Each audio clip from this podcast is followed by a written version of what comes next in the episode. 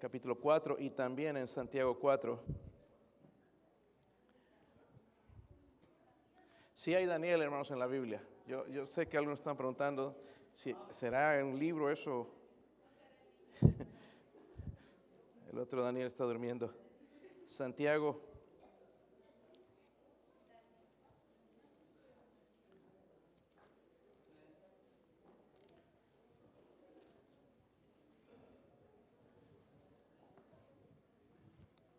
Si están listos, hermanos.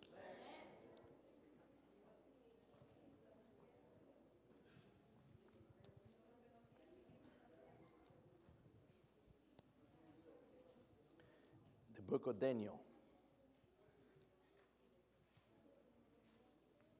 4.16. ¿Lo tienen, hermanos? Dice ahí. Ya están listos, hermanos, porque algunos siguen todavía en el compañerismo. Dice ahí, su corazón de hombre sea cambiado y le sea dado corazón de bestia, y pasen sobre él siete tiempos.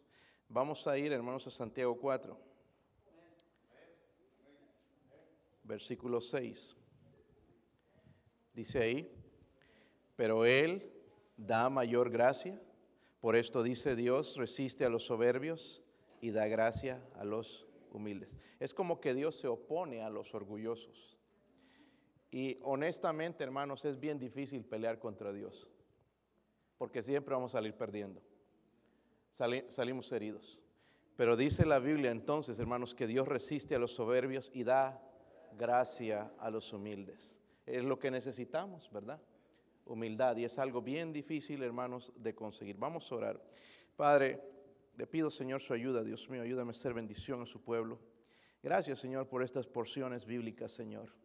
Eh, trabaje, Señor, en estas noches en algo que es, eh, en esta noche, Señor, en algo que es tan prominente en nuestras vidas, Señor, el orgullo, Señor, la soberbia, los ojos altivos. A veces, Señor, es tan difícil de detectar, Señor, pero está ahí y nos hace daño, Señor, nos destruye. Y es la puerta, Señor, para otros pecados. Eh, ruego, Dios mío, por favor, que en esta, en esta noche usted nos ayude, nos cambie, nos transforme. Padre, haga como el rey Nabucodonosor. Señor, que él pueda entender que el Altísimo, el Dios de los cielos, es el que reina. Usted es Dios, Señor. Oro, Señor, si hay alguien sin Cristo, Padre, por favor, que sea tocado por el Espíritu Santo, también sea transformado o transformada. Ruego, Señor, por su ayuda. Padre, le necesitamos en esta noche. Amén. Pueden sentarse. Hermano Roberto, cuando leyó esto, se ofendió. Yo no sé por qué, hermano. Eh, pero ah, y corazón de bestia, no me dijo. Y se estaba pensando en él, no sé, pero yo no estaba pensando en él. A la salida nos vemos, ¿verdad, hermano? Ok. Pero la verdad, hermanos, es que este es el testimonio, es el testimonio mismo de un rey orgulloso, se llamaba Nabucodonosor. El rey dijo en el versículo 2, miren ahí en el capítulo 4 de Daniel, dijo, conviene, están ahí hermanos, conviene, si, me ayudan voy a hacer corto en el mensaje, ¿ok? Conviene, dice que yo, que yo declare las señales y milagros que el Dios altísimo ha hecho conmigo. ¿Por qué dijo esto, hermanos? La verdad, hermanos, es que Satanás tiene un interés de mantenernos callados. No quiere que digamos nada de esto, un silencio antinatural en realidad sobre las señales y los milagros que Dios hace. El diablo quiere callarnos, no quiere que lo compartamos. Pero Nabucodonosor entendió y obviamente el Espíritu Santo se movió ahí y dijo, conviene que yo diga esto porque nos conviene a nosotros para transformarnos y cambiarnos y ayudarnos en un problema que tenemos tal como él también, el orgullo. Si Nabucodonosor, hermanos, era un gran rey porque logró hacer de Babilonia la primera potencia mundial en esos tiempos. Él era un gran rey, pero reconoció que había un rey mayor que él, el Dios de los ejércitos. Al final lo reconoció y que su gobierno de este rey, hermanos, era un rey, un reino sempiterno, es decir, eterno. El reino de él iba a ser temporal, pero el reino de nuestro Dios, hermanos, es un, un reino sempiterno, quiere decir por toda la eternidad, él va a reinar un día. Y la Biblia, hermanos, relata que Dios comenzó Porque para mí, hermanos, yo entiendo en este capítulo 4 es donde Nabucodonosor va a ser salvo. Y miren cómo Dios usó, usó a ese joven hebreo, ya no es un joven aquí, pero a, Daniel para ser testimonios a todos estos reyes y que conozcan al Dios verdadero. Creo que aquí es un testimonio, hermanos, de su salvación, pero primero tuvo que Dios trabajar con su orgullo para salvarlo. Y, primero comenzó Dios con un sueño, ¿verdad? Que los sabios de Babilonia no pudieron interpretar, eh, sintió miedo él, sintió una carga. Uh, entonces Dios va a usar otra vez a Daniel que interpreta el sueño para él. E, este rey tenía confianza en Daniel, ¿por qué? Porque en él, dice, estaba el Espíritu del Dios Santo. Y tuvo confianza y Daniel le, dio la interpretación. Miren el versículo 19 un poquito para entender el contexto de todo lo que estamos diciendo. El versículo 19, ¿están ahí hermanos? Dice entonces Daniel, este es el grupo que me gusta, hermanos, ustedes siempre bien atentos. ¿Son scouts, hermanos? ¿O siempre listos están, verdad? Amén, hermanos. Versículo 19. Entonces Daniel, cuyo nombre era que está usando el nombre que le pusieron allá, ¿verdad? Y quedó atónito casi una hora. Y sus pensamientos lo turbaban. Y el rey habló y dijo, Belsasar, no te, eh, turben ni el sueño ni su interpretación. Belsasar respondió y dijo, Señor mío, el sueño que sea para tus enemigos y su interpretación para los que mal quieren. Miren el versículo 20. El árbol, el, árbol, que viste que crecía se hacía fuerte, este es parte del sueño, y cuya copa llegaba hasta el cielo y que se veía desde todos los confines de la tierra, cuyo follaje era hermoso y su fruto abundante, y en que había alimento para todos debajo del cual moraban las bestias del campo y en cuyas ramas anidaban las aves del cielo. Tú mismo eres, oh rey, que creciste, te hiciste fuerte, pues creció tu grandeza y ha llegado hasta el cielo y tu dominio hasta los confines de la tierra. Y el, sue el sueño, hermanos, fue interpretado entonces por Daniel y le dijo, tú eres esa persona, ese árbol, el que viste, eres tú, vas a ser cortado, pero Dios te va a volver a restaurar en un en un tiempo. Yo quiero hablar, hermanos, por unos minutos de algo que hizo que este rey, como leímos en el versículo 16, su corazón de hombre fue cambiado en un corazón de bestia. Suena feo, ¿verdad, hermanos? Pero así es nuestro corazón. Fue, su corazón de hombre fue eh, cambiado en un corazón de bestia. Exactamente, hermanos, podemos ver ahí como un buey porque comía hasta pasto, dice, ¿verdad? Cuando se perdió la mente y fue expulsado de los hombres. So, vamos a ver quizás en un momentito más de la historia de lo que le sucedió. So, vamos a hablar de su orgullo, del corazón de bestia. Es lo mismo hace el pecado en nuestra vida. Y hablamos de pecados como la lujuria, la envidia, la ira, la avaricia, la, la, ira, la pereza. Son, sí son malos. Pero el peor de todos los pecados, hermanos, en la lista de Dios es el orgullo. Y es algo, hermanos, con lo que batallamos todo el tiempo. Todo el tiempo se nos olvida, hermanos, que somos orgullosos. Algunos se creen, como dije el otro día, el mono de Tarzán, chita. Y hay otros hermanos que su, orgullo los hace inferiores y se creen muy inferior a, a toda persona. Eso, hermanos, es orgullo. El orgullo se manifiesta en diferentes maneras y es por ahí donde comienza el pecado en nuestras vidas. Vamos a ver un poquito, hermanos, el desenlace entonces aquí en estos pasajes. Miren el versículo 28, versículo 28. Yo creo que esto no es nuevo para ustedes, ya han leído esto varias veces, supongo. Pero algunos no sabían ni si había Daniel en la Biblia. Me hace dudar un poco. Versículo 28 dice, todo esto vino sobre el rey, ¿quién? Nabucodonosor, al cabo de 12 meses paseando en el palacio real de Babilonia. Habló el rey y dijo, ¿no es esta la gran Babilonia que yo edifiqué para casa real con la fuerza de mi poder y para gloria de mi majestad? So, primeramente, hermanos, vamos a ver entonces esto, la contradicción de Nabucodonosor, porque Dios le dio 10 meses, 12 meses para que se arrepintiera, le dio el sueño y dijo, Daniel, eres tú. Pero ojalá, eh, rey, que esto no te ocurra a ti. Dios te está dando oportunidad para que tú te arrepientas. Pero Nabucodonosor no hizo eso. Lastimosamente, hermanos, se olvidó del sueño, pero Dios no olvidó. Amén. Dios no se olvida. Exactamente, hermanos, a los 12 meses, en la profecía que se le había dado, se cumplió lo que Dios le dijo. No note la vanagloria, el orgullo, la soberbia de este Nabucodonosor. En el versículo 29 él dijo, no es esta la gran Babilonia que yo, dice que, que yo edifiqué para casa real con la fuerza de mi poder y para la gloria de mi majestad. La verdad, hermanos, es que Babilonia era una de las ciudades más espectaculares. Hoy quedan una de las siete maravillas del mundo, está en Babilonia, que son los jardines colgantes, hecho por Nabucodonosor. Y nuestra respuesta, hermanos, a veces es igual que la de Nabucodonosor, quizás no con las mismas palabras, pero decimos, no es esta la casa que mis manos hicieron con mi trabajo, con mi esfuerzo, no es este el trabajo que yo conseguí, me lo gané, no es este mi dinero, el que yo tengo, el que me, yo me merezco, no es esta la vida que yo merezco, la felicidad que yo merezco. De alguna manera u otra se manifiesta en nosotros también el orgullo. Amén. Pensamos, hermanos, como que si Dios no existiese que en realidad, hermanos, que ese trabajo que tenemos que nos da de comer y da de comer a nuestros hijos es provisto por Dios. Porque en el momento en que Dios quiere, hermanos, Dios puede cambiar las cosas. Y aún sea rey, porque este era el rey más poderoso de todo el mundo, llegó a ser, hermanos, como una bestia, salió, fue expulsado, le dio una locura porque se olvidó, hermanos, de lo que el que daba toda esa majestad era Dios. Es interesante, hermanos, que este pecado fue el que destituyó a Satanás, ¿sabía? Vamos a ver, hermanos, en la Biblia, por ahí no están mirando, sí, será.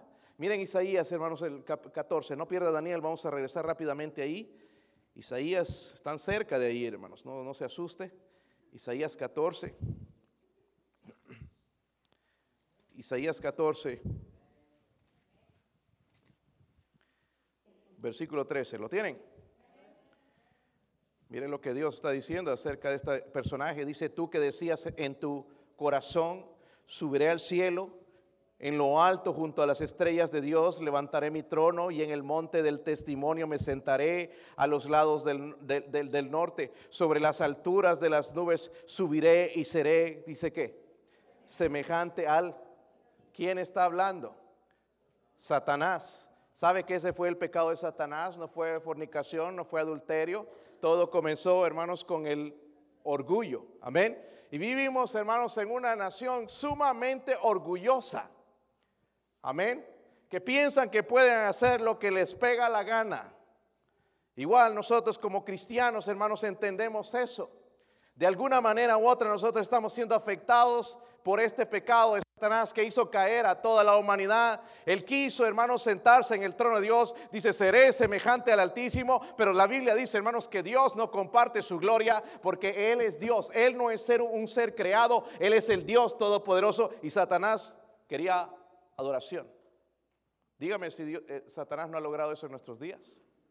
A través de la música, a través de las modas, a través de la, vanagloria del mundo. Ayer que visitábamos, hermanos, fuimos a Oak Ridge, les dije esta mañana, y ese pueblo es bien, bien durazno, ¿verdad, hermanos? Bien durazno. Y tocábamos varias puertas y diferentes respuestas. En una de ellas eh, eh, eh, que tocamos con el hermano Antonio, toqué la puerta y abrió una muchacha joven con unas cosas, ¿cómo le llaman estos? Clavos o... ¿ah? No, en español, hermanos, a la palabra. Clavos o alambres, aretes, ok. Y salió, bueno, ahí estaba, bueno, ese no era el problema, pero empecé a hablarle de Cristo, Dios me dio compasión para hablarle de Cristo, le hablé en el amor de Cristo y le empecé a hablar y todo, no decía nada ella, estaba escuchando bien atenta. Pero de repente alguien abrió así la puerta bruscamente, Who's that? Y salió una señora un poco mayor y le dije, ah, es tu mamá. No, me dijo, es mi esposa wow, casi se cae de espaldas mi hermano. Eh, su, esposa estaba enojada de que yo esté hablando con ella. Yo no tenía ningún interés en ella, pero estaba mirando quién era. Y eso, hermanos, es lo que ha promovido, promovido Satanás y ahora le llaman el orgullo gay aquí en los Estados Unidos y reflejan y han robado los colores del arco iris, el cual Dios dio como señal de que no iba a destruir la tierra, y han robado esos colores y ponerlo en sus colores y usar una palabra también que no pertenece a ellos, gay, homosexual. La Biblia los llama sodomitas, pero se enorgullecen en eso, hermanos. Y cuando me dijo su esposa, ok, nada más le dije a ver si me decía algo. ¿Y tú qué crees de esto? Pues nada más esperé, le di el folleto y la dejamos. Y vamos a estar orando, hermanos, que el Señor toque su corazón porque ella necesita salvación. So, vemos, hermanos, de, de alguna manera u otra se refleja ese orgullo en nosotros también, ¿verdad? ¿Sí o no? Somos medio corazón de bestia. ¿Sí o no? Vamos a dar para la obra del Señor. No, yo no, a mí nadie me saca, es mi dinero, yo me lo gané. ¿Que me lo quieren robar aquí en la iglesia? ¿Sabes qué, hermano? Todo lo que hacemos aquí en la iglesia va a quedar a tus hijos. Algunos se dan cuenta que estamos invirtiendo para el futuro. Amén.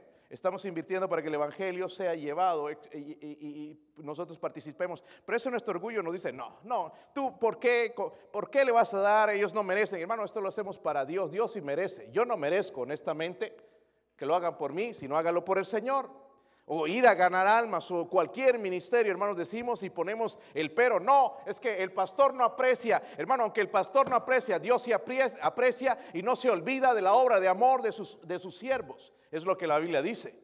Algunos están, ay, no, es que nadie me aprecia lo que yo hago. Entonces usted lo está haciendo para que los hombres lo vean. Eso se llama orgullo.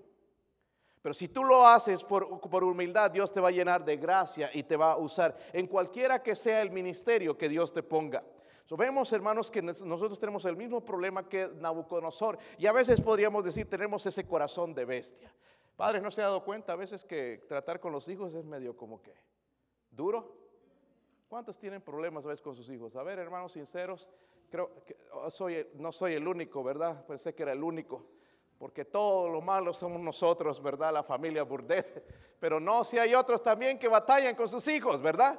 La rebeldía y que se ponen, no, que yo no, y que tú, papá, no, es que así no es, es que los jóvenes somos así, y, la rebeldía, el orgullo. Son así, pero nosotros somos así. Sé que no le tires duro porque nosotros somos así. Nosotros somos igual, hermanos, somos orgullosos mire, lo, peor en Nabucodonosor es que ya le habían dicho, Daniel dijo, mira, rey, tú eres esa persona. Dios te está hablando. Rey, haz esto, arrepiéntete, rey. Pero él después de 12 meses, no, oh, no, no, no es esto lo que yo he creado. Miren qué maravilla. Y esto es, yo lo he hecho con mis manos. Su orgullo, ¿cómo uno se olvida, hermanos. Hubo un mensaje, digamos, hace dos o tres meses del orgullo, ya nos olvidamos. Seguimos haciendo lo mismo. Cada día nos olvidamos y tenemos que recordar, hermanos, no dejar que ese orgullo se levante dentro de nosotros. Luego en el versículo 31, hermanos, un poquito avanzando, versículo 31. ¿Lo tienen? Miren ahí, dice, aún estaba la palabra en la boca del rey, ¿ok? Cuando vino una voz del cielo, a ti se te dice, rey Nabucodonosor, el rey ha sido quitado, el reino ha sido quitado de ti de entre los hombres te arrojarán y con las bestias del campo será tu habitación y como a los bueyes te apacentarán y siete tiempos pasarán sobre ti. Siete años que estuvo así este hombre. Hasta que reconozcas que el Altísimo tiene el dominio en el reino de los hombres y lo, lo da a quien él quiere. En la misma hora se cumplió la palabra sobre Nabucodonosor y fue echado dentro echado de entre los hombres y comía hierba como los bueyes y su cuerpo se mojaba con el rocío del cielo hasta que su pelo creció como plumas de águila y sus uñas como las, las aves. vemos aquí, hermanos, entonces no solamente vemos la contradicción de Nabucodonosor, él pensó que no, que Dios se olvidó, Dios no olvidó, sino también vemos la caída de Nabucodonosor. So, Dios cumplió su promesa, ¿verdad?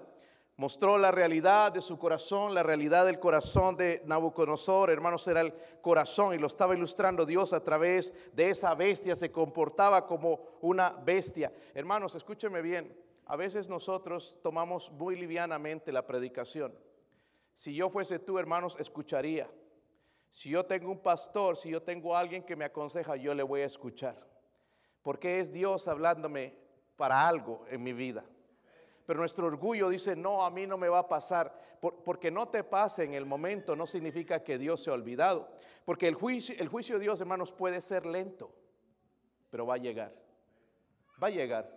No, no, no, no, no tengas duda, va a llegar.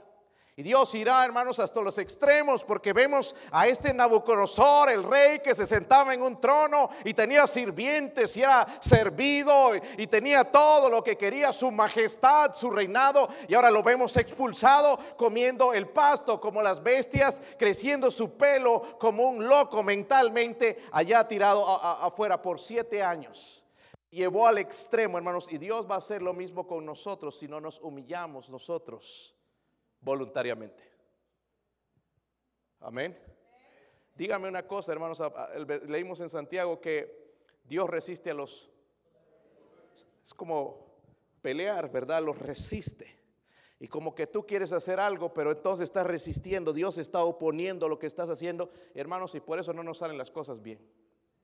Y después le echamos la culpa, es que el diablo no me deja. No, es que quizás estoy resistiendo a Dios y peleando contra Dios, hermanos, porque Dios abre puertas. Dios es un Dios todopoderoso. Para Él no hay nada imposible. Él hace, hermanos, Él abre puertas, Él cierra puertas, Él hace muchas cosas. Dios es Dios, hermanos. Pero ahora estamos peleando con el mismo Dios. Como Pablo con Dios y, Dios le tiene que decir, el Señor Jesús le dice, mira Pablo, estás dando cosas contra el aguijón, vas a salir herido, vas a salir mal, estás peleando contra mí, Pablo.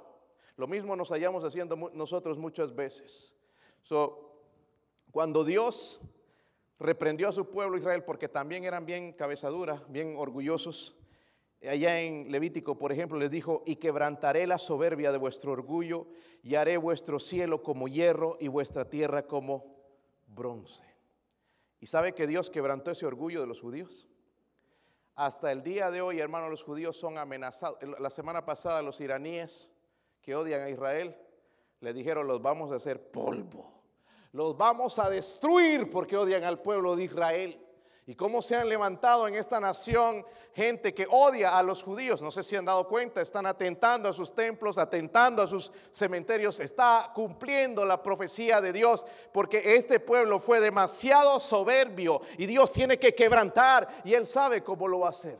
¿Sabe que Adolfo Hitler cómo mataba a los judíos? Más de 6 millones los hacía jabón, se inventaba, hermanos, unos, unas torturas crueles para los judíos, los cortaban en pedazos, hacían fosas grandes, ahí tiraban los cuerpos desnudos, los metían en cámaras de gases. Dios cumplió su palabra, hermanos, con un pueblo orgulloso. Y si Dios lo cumplió con Israel, lo va a cumplir con nosotros. Ahora, pastor, como que no me convence. Bueno, vamos a Proverbios. Proverbios 8:31.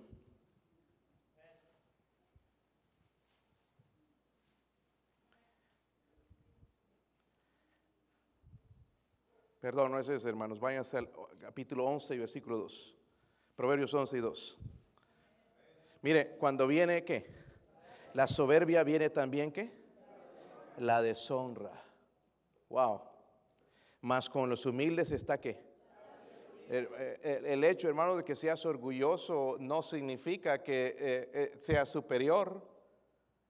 recuerden lo que les dije el otro día, hermanos, aquí nadie es superior a nadie. No importa que tú vayas y te compres ropa eh, cara del mall, de marca, tú no eres superior a nadie. Cualquier persona, hermanos, incluso de una selva que no sabe leer y escribir, podría ser su, su actitud mejor que la de nosotros. Eso no nos hace superiores. El que manejes un carro mejor y que tiene pantallita ahí, su Bluetooth, y que hablas con el carro y que se maneja solo, no te hace mejor. Amén.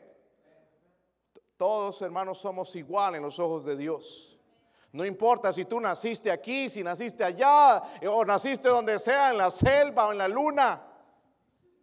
Tú no eres superior a nadie. Pero la soberbia, hermanos, nos, nos, levanta eso. Mire también el capítulo 16. Proverbios habla mucho de eso.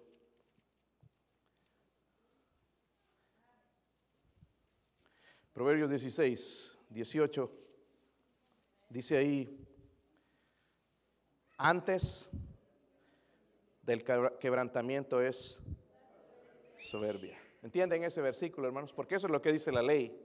Antes del ¿Cuánto les gusta ser quebrantados? Saben, hermanos, en, un estudio aquí hecho en los Estados Unidos, cada dos años hay crisis en la gente. O va a perder un familiar, o va a tener un accidente, o algo va a suceder que lo va a quebrantar cada dos años.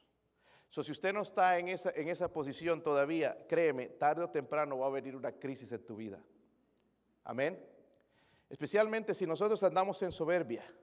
Y una de las cosas que yo oro, hermanos, por algunos hermanos que andan rebeldes, es Señor, ten misericordia. Porque en cualquier rato Dios puede quebrantarlos y no les va a gustar. Puede quebrantarlos, hermanos. Somos tan frágil. Nuestra vida, hermanos, depende de un hilo. Podíamos morir, hermanos, con solamente un golpe en el carro. Podían golpearnos, hermanos, por accidente, como ha sucedido algunas veces en la cabeza. Nos vamos nos muestra nuestra debilidad y cuánto dependemos de Dios y cuánto necesitamos esa gracia. Pero ahí estamos nosotros altaneros y diciendo, a mí nadie me enseña, a mí nadie se mete en mi hogar, nadie me dice nada y nuestro maldito orgullo deja que entren otras cosas en nuestra vida y nos están destruyendo. Están destruyendo a nuestros hijos. Yo veo a algunos hijos de ustedes, hermano, me da lástima. Me da lástima. Y yo no sé, mi hermano, cómo le vas a hacer pero va a ser difícil rescatarlos ahora que están grandes y están apáticos y están indiferentes y no quieren que nadie les diga nada. No sé qué vas a hacer, porque ya es poco lo que puedes hacer. Lo próximo que Dios dice va a hacer es quebrantarlos. Sigamos, terminemos ese versículo. Dice, antes del quebrantamiento es la que. Y antes de la caída, la altivez que. Ah, ese espíritu altanero. ¿Verdad? No, a mí no me dicen, no, a mí no me dicen así. Ya tenemos ese espíritu, hermanos, tenemos que dejar eso y tenemos que cambiar y tenemos que convertirnos realmente, hermanos, de dejar nuestro orgullo porque es algo que nos destruye. Si hay algo que tenemos que decirlo, tenemos que decir. Y dejar no es que se van a ofender, deje su orgullo de lado o que vas a, ser avergonzado, deje su orgullo de lado y deje que Dios empiece a moldear su vida. Amén. Subimos la caída tarde o temprano, si es lento, pero va a llegar. Y Dios va a ir a los extremos para mostrar que Él es el Señor y es Dios. Va a ir a los extremos, hermanos, quiere decir donde nos duele. Yo no sé si alguno, alguno de aquí usted ha sido quebrantado por Dios, que te has apartado, te has alejado un poco y Dios tuvo que hacer esto, quebrantarte. ¿Y cómo duele eso, hermanos? ¿Sí o no? No, no hay salida, ves todo negro, ves todo sin salida cuando Dios nos quebranta. Pero sí hay siempre solución, ¿verdad? Vamos a ver entonces lo que pasó después. Mire, volviendo allá entonces en Daniel capítulo 4, el versículo 34.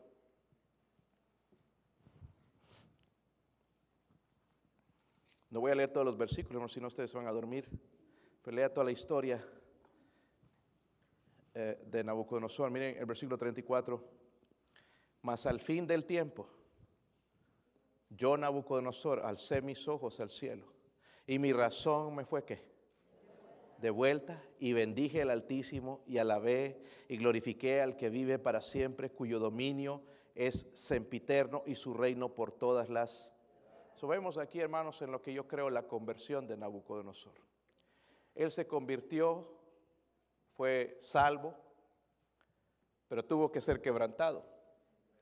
Dios le habló por las buenas, mira, le dio un sueño y se la interpretación del sueño para que se arrepintiera él voluntariamente, pero no lo hizo. Pero Dios amaba tanto a Nabucodonosor que entonces mejor lo quebrantó para que él sea salvo. Y es lo que Dios hace, ¿verdad? Antes de nosotros ser salvos, si no queremos a las buenas, entonces, porque alguien está orando por nosotros, vamos a ser quebrantados y entonces vamos a escuchar el Evangelio. ¿Cuánta gente hemos ganado para Cristo cuando están al borde de la muerte? Amén. Yo he visto gente, hermanos, a horas nada más de morir. Ahí no se ponen duros porque saben que lo que viene, hermanos, es un misterio. La muerte es algo que solamente Dios ha cruzado y sabe lo que hay allá. Nosotros nada más tenemos que agarrarnos del que tiene las llaves de la muerte y del infierno. Para cruzar en ese momento necesitamos a Dios. Y es el momento, hermanos, que, en la misericordia de Dios, si usted no es salvo, ojalá antes de que eso suceda nos convirtamos a Cristo. ¿Verdad? Pero vemos aquí la conversión de Nabucodonosor. Es interesante, hermanos, un poquito nomás yendo a, los capítulos pasados o anteriores, en el capítulo 3, por ejemplo, no sé si recuerdan cuando Nabucodonosor va a hacer un decreto de que hizo una estatua, ¿verdad? Grande. Y quería que todos se inclinaran con ellos. Y hubo los, los amigos de Daniel que no se inclinaron. Y entonces los metieron al, al, al horno de fuego. Pero Dios estaba ahí. Dice, vi a un cuarto hombre y era semejante al Hijo de Dios.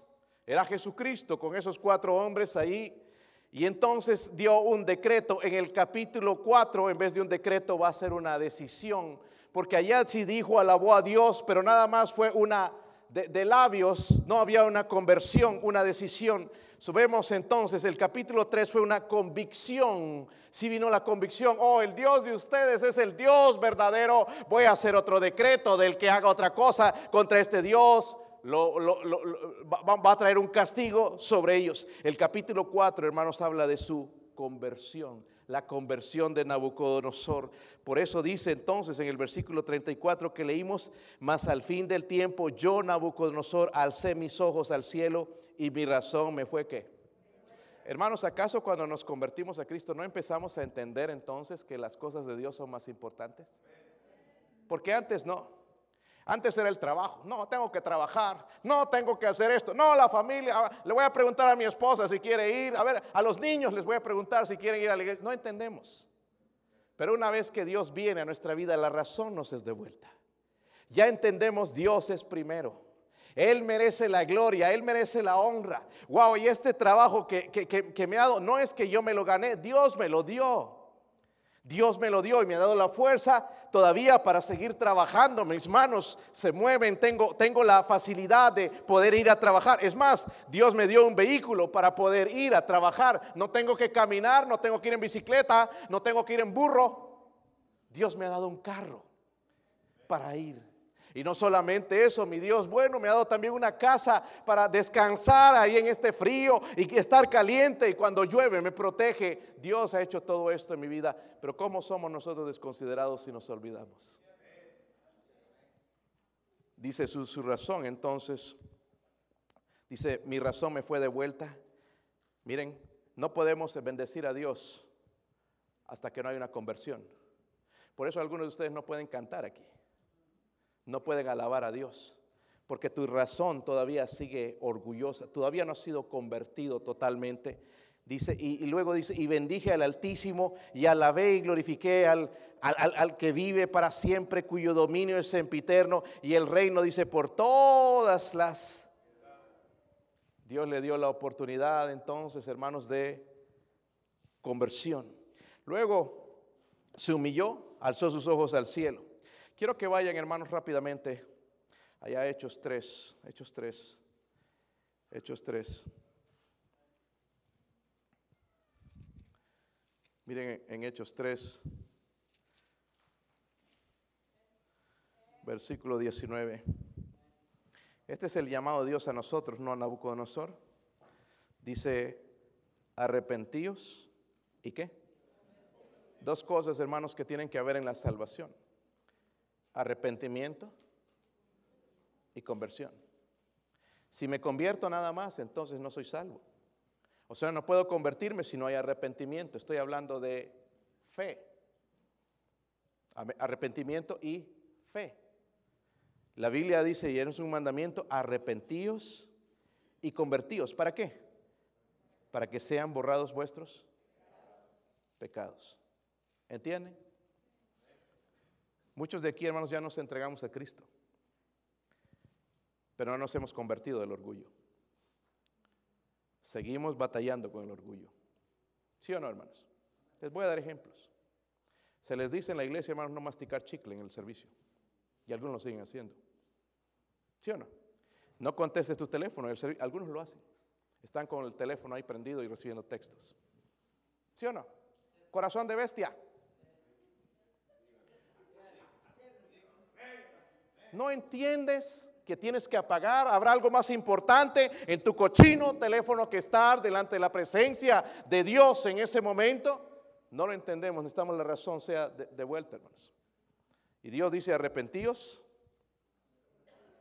Y yo sé que están ofendidos algunos, pero ¿sabe por qué es eso, hermanos? Por el orgullo. Y es donde Dios quiere entonces trabajar en mi vida. Yo sé, hermanos, que esto duele, pero es donde yo tengo que abrir mi corazón. Sí, Señor, yo soy ese. Y va a venir delante de la presencia de Dios. Dice, tiempos de refrigerio. Va a venir algo entonces que necesito. No voy a salir enojado contra el pastor y murmurando y molesto. Me lo está diciendo para mí. Y si lo estoy diciendo para ti, hermano, gloria a Dios que alguien te lo dice. Cada mensaje que escribo no trato de ver su actitud, ni estar en su casa el fin de semana, porque no quiero, hermanos, predicar contra usted. Quiero predicar lo que Dios da para mí y, para usted. Yo soy una persona orgullosa. Tengo que batallar con el orgullo, hermanos, día tras día. Usted puede preguntar a mi esposa, ¿para qué voy a esconder algo que es cierto? Pero hay algunos que no aquí. Son su santidad, el Papa y la Mama son la cuarta parte de la Trinidad, no necesitan, ellos están bien, no es para ellos, su corazón está correcto, según ellos lo tienen todo, hermanos, pero la verdad, hermanos, que estemos bien orgullosos. ¿Sí o no? Les doy otros ejemplitos porque ahí se despertaron. ¿Verdad? ¿Sí o no, hermanos? Somos, somos, orgullosos. ¿Sí o no? Si alguien le llama la atención a nuestro hijo, uff ¿Qué ¿En qué lío nos metimos, hermanos? Nadie le va a decir eso a mi bebé, por eso es tu bebé bigotón, ya está como está. Todo malcriado y no obedece a nadie, no te obedece a ti, no obedece a nadie. Hermanos, por la misericordia de Dios, empecemos o dejar más bien de obedecer a nuestros hijos y que nuestros hijos empiecen a obedecernos a nosotros. Es una vergüenza, hermanos. Ay, es que no quiere ir. Mire, Aquí está este. Duele este, ¿verdad, hija? Ella sabe, fue la última en recibir. ¿Y le sigue dando? Sí. Y a, él también. Y no me van a llamar al 911, espero que no. No me van a llamar a, esta gente que no tiene nada que hacer de, investigar si estás maltratando a tu hijo. No, no me van a hacer eso. Porque ellos saben que eso les ayuda. Amén. Y en mi casa no vamos a obedecer a ellos, ellos van a obedecer a los padres porque vamos a honrar a Dios, hermanos, porque la Biblia dice, hijos, obedecer a vuestros padres. ¿Por qué se enojan, hermanos? Hay pastores que no va porque no le gusta. No creo que va a ir al campamento porque no, no, no quiere ir. No quiere ir. No quiere ir o tú no, tienes los pantalones para decirle, hijo, vaya. Ahí es donde nuestros hijos, hermanos, levantan y semejantes orgullosos, después están en la escuela y se creen, ¿verdad? Un chaparrón ahí de, de metro, de metro y medio, creído. Como voy a veces allá, hermanos, a, a, a, Butler y hay, un muchachito, hay, un hombre, pero es así, del tamaño de mi hijo Daniel. Pero vieras qué orgulloso. No me saluda, le hablo, trato de hacer amistad. Eh, eh. Así camina. Se cree. Y hay unos hombres de 6'5, 6'8. Pasa por su lado y parecen sus hijos. Yo no sé qué se cree. tremendo orgulloso. ¿Sabe lo que estábamos hablando con el jefe de la compañía? Estábamos hablando del asunto, los hispanos, del problema que tenemos el orgullo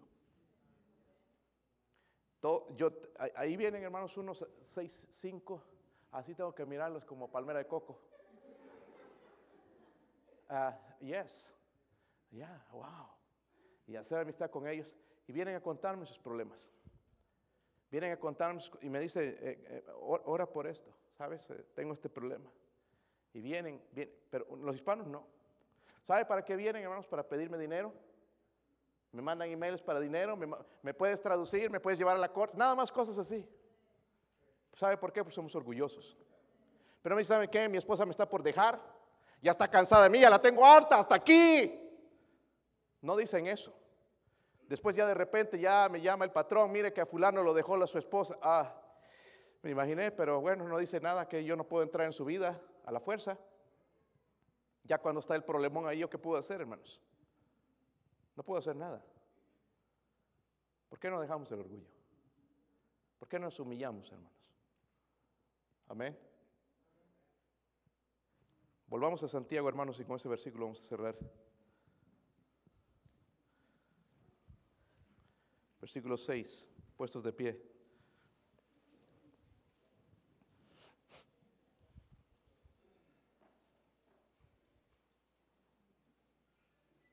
Ahí están, hermanos. Dice, pero Él da que. ¿Sabe que algunos de nosotros estamos tan orgullosos? Que leemos un versículo, ah, sí, yo lo creo, yo lo entiendo. Y si alguien nos pregunta, no sabemos.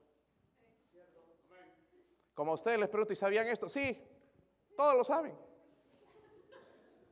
Sí, ¿sabían esto? Oh, sí. ¿Verdad? Dice el da mayor. ¿Sabe, hermanos, por qué muchos no entienden la Biblia? Porque no buscan consejo. Yo aplaudo a estos hermanos que me mandan a veces textos y me, pastor, ¿qué significa este versículo? Hay hermanos que se van conmigo a mi oficina y, pastor, aquí leí esto, ¿qué significa esto? No están ahí, ay, me da vergüenza, no entendí. Para, ¿Cómo le voy a decir al pastor que Por eso dice Dios da mayor, mayor que? ¿Acaso no necesitamos eso, hermanos? Yo lo necesito todo el tiempo. ¿Sabes que yo tengo que ir a buscar ayuda en la interpretación de la Biblia? Pastor, no es que usted la sabe. Tengo que buscar ayuda. Tengo que estudiar. Tengo que prepararme para predicar esto.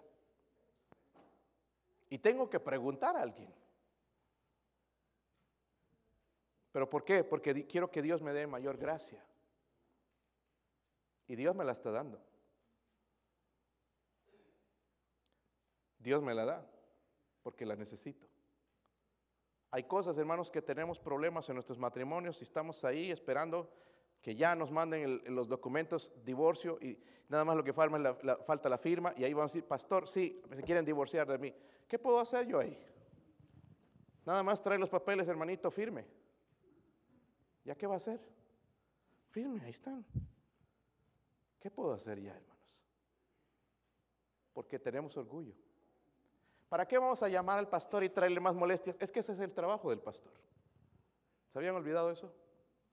Si no, ahí estoy rascándome la oficina. estoy bromeando. Ustedes saben, mi, tiempo es bien ocupado. Pero yo me doy tiempo para la gente.